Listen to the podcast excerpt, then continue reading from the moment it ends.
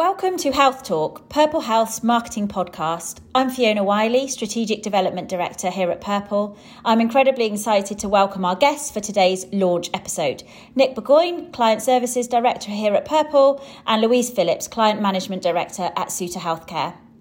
Um, Nick has worked agency side now for over a decade, um, developing marketing solutions for national and international brands. He has a proven track record in leading and growing a variety of key brand relationships across both pharmaceutical and consumer markets, focusing on effective client agency partnerships and managing and developing agency teams. Louise is Client Management Director at Suter, the UK's number one outsourced sales and marketing provider for the health and personal care industry, with over 15 years' experience working on brands across cough cold, pain, VMS, foot care, skin care, personal care, and I'm sure much more, Louise. Um, she is well placed to help us analyse what's happening in OTC healthcare. So, first of all, welcome to you both. Thanks, Fiona. Thank you. So, I'm going to start off by saying it's that time of year. The nights are drawing in, the winter coats are coming out, and with it brings the start of cough and cold season. Before we start considering what this actually means for brand marketeers, though, let's just set the scene. Cough and cold rates remain lower than pre pandemic levels.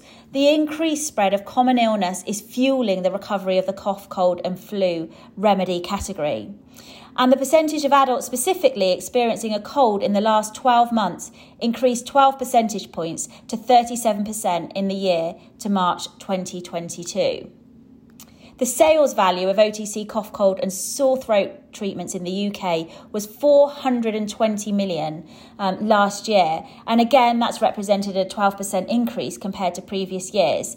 So let's dive right in. Nick, looking at those incidence rates of cough colds over the last year, what do you think we should be expecting this season? Um, I think, Fee, it's, it's fair to say that consumers are more aware of coughs and colds now, probably than they've ever been following the pandemic. Um, you know, for the last two years, people have been afraid to cough in public, and when you do, everybody turns around and looks at you. So, and even school children were being sent home if they had a cough or the early stages you know, people thought it might be the early stages of COVID. So I think for that reason, we're going to see a continuing cat- continuing growth in the category. Cough and colds have, have become probably more, or, or, or should I say, they're more socially unacceptable at the moment, and people are and they're therefore highlighted wherever you are, whether you're back to work, whether you're in public transport, whether you're just out in the shops.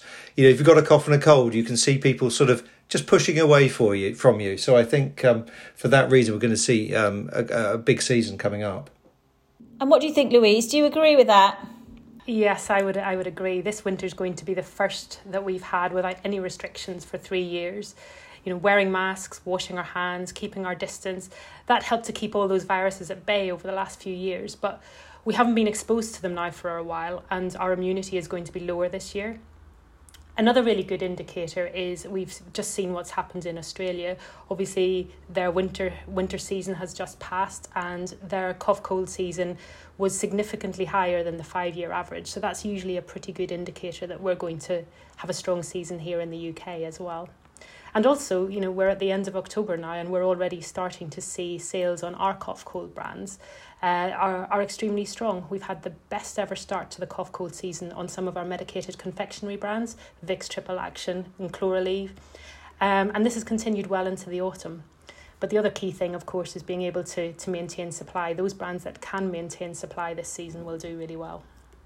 So, listening to you there, it sounds like consumers are searching out the right solutions for them when people are taking things like Vicks Triple Action. Um, but we've also got this huge category surge then, and set ag- against a backdrop where we know innovation is really hard in this category because all the active ingredients are nearly already out there. What can cough and cold brands really do to stand out? And are there any hero ones for you? Um, I'll come to you first, Nick, that have really stood out as doing it well. I think, firstly, Fee, you're, absolutely right. You know, that there's no been no real innovation in terms of active ingredient coming forward in, in the last few years. So what you've got to do is actually resonate with the public and make sure people understand what it is you do and why they should use that product to make them feel feel better. So one great example I think recently of, of someone who has stood out is Bronchostop. Um, they've come into the category. It's a crowded market, as you say. Um, and, and one that pharmacists, you know, not say they don't trust it, but, you know, it's sort of seen as a day to day sale and, and the ingredients are similar. But Bronchostop have come with some real consumer insight. They took the sort of ad that featured David Hasselhoff and said, took the hassle out of coughs.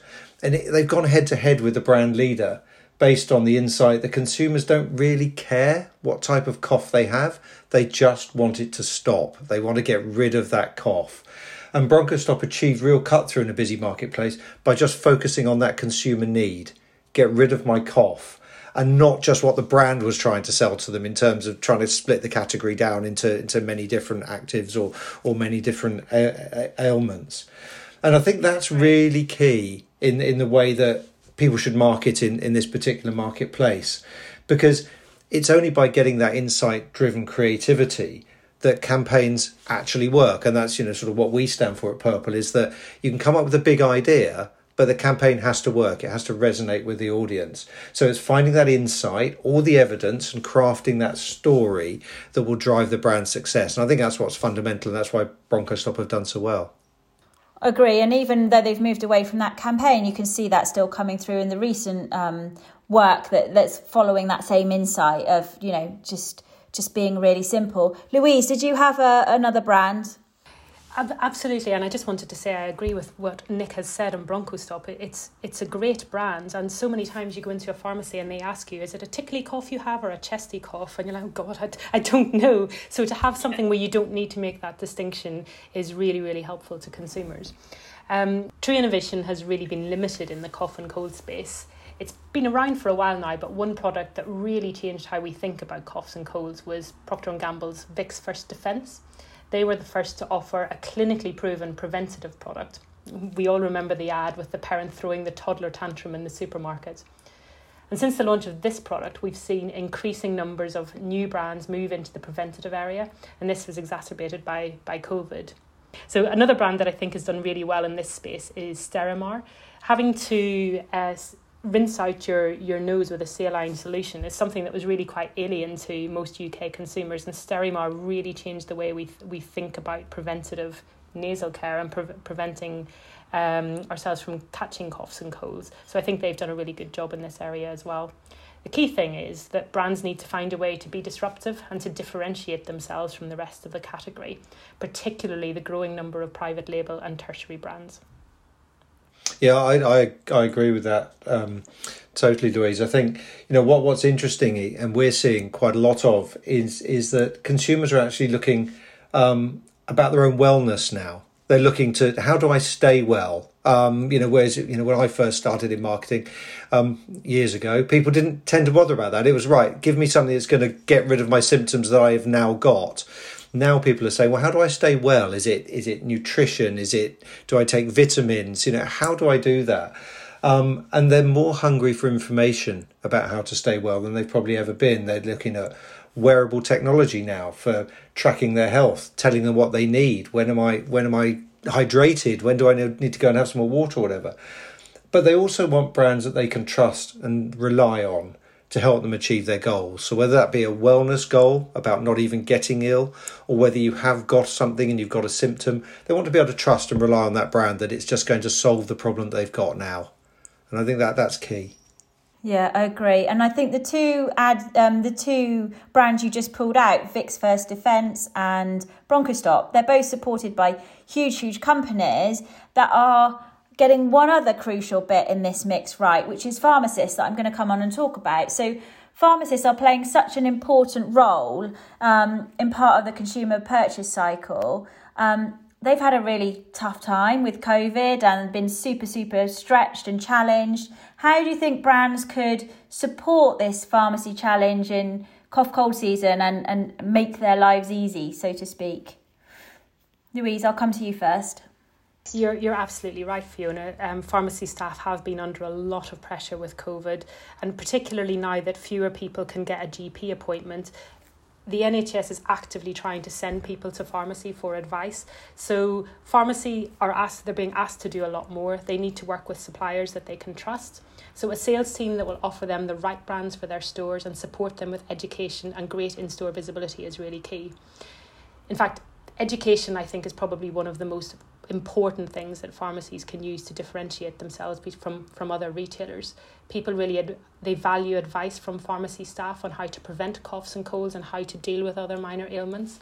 So there's a real opportunity for pharmacy to add value with their advice on steps that people can take to improve their over, overall health during the winter. So it really helps to go above and beyond simply selling a product and showing pharmacists that your brand is more than just about making the sale.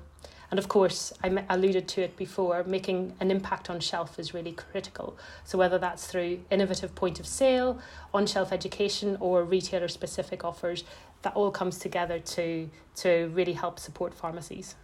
I, I, I agree, Louise. I think that there's a lot of really good stuff in what you've just said. I think I'd just like to add that we mustn't forget, or brands mustn't forget, that in the pharmacy you've got the pharmacist, but also all the counter assistants, some of which are going to be full time, some of which are going to be part time.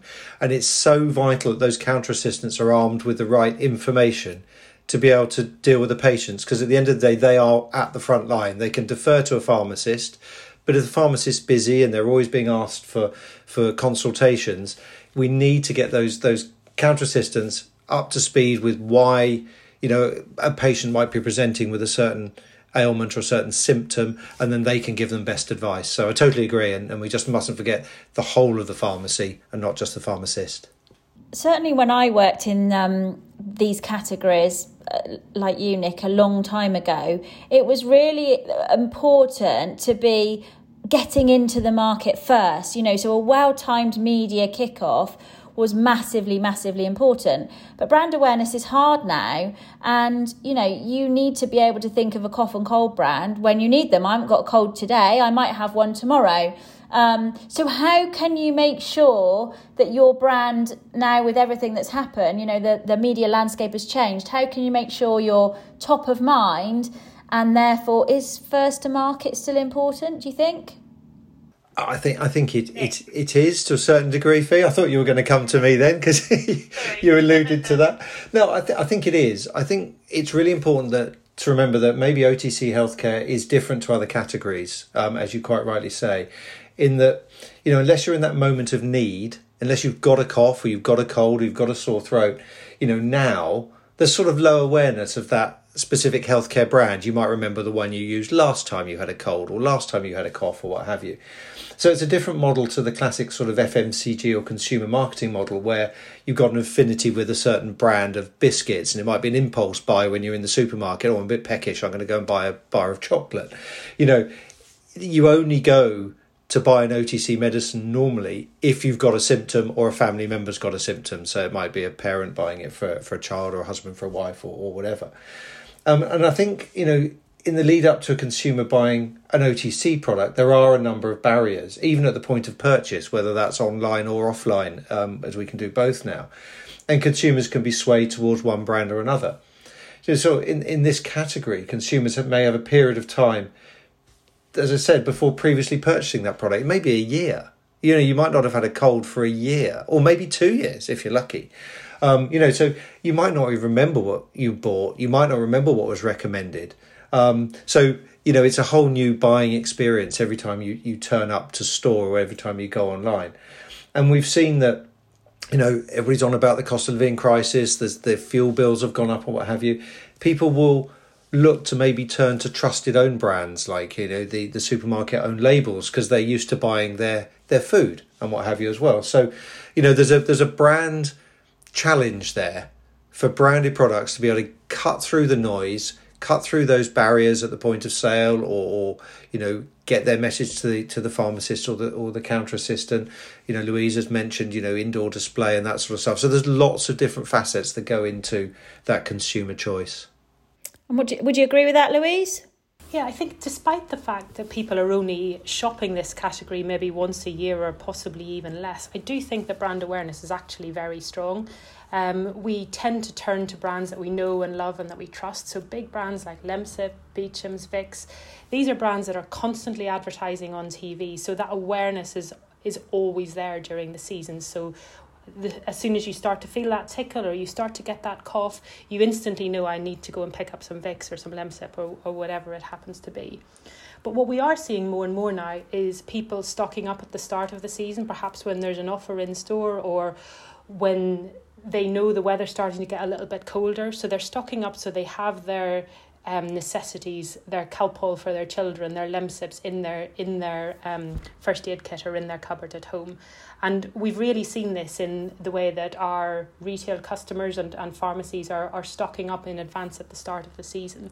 And that's why they allocate so much space to this category our strategy at SUTA is really making sure that pharmacy staff are well equipped to advise customers. So we provide them with the category data, with the insights.